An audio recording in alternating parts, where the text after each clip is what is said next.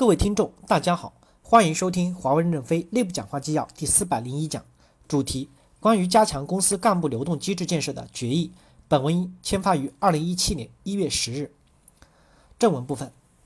公司未来业务的发展需要一定层级以上干部更有更综合的实践经验和管理经验。干部流动，尤其是中高层干部的有序流动，是实现此诉求的重要战略举措。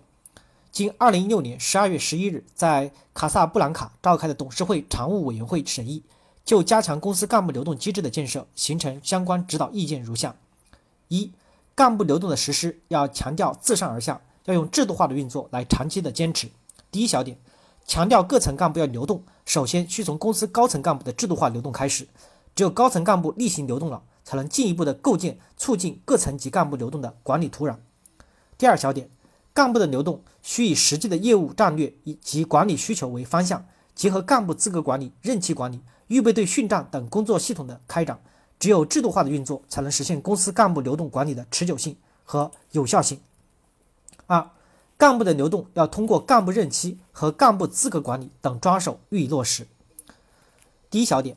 要通过任期管理促进干部的有序流动。公司一层业务与职能部门主管的任期原则上应不超过十年。公司的产品线、子产品线及地区或大区主管的任期原则上不应超过五年。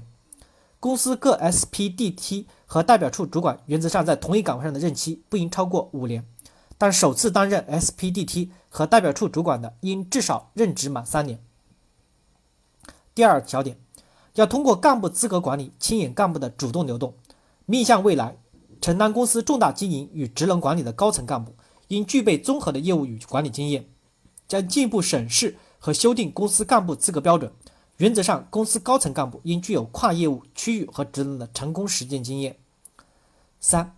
由公司人力资源委员会及聘年干部管理部根据本决议的要求，修订相应的干部资格标准，并建立相应的任期管理机制。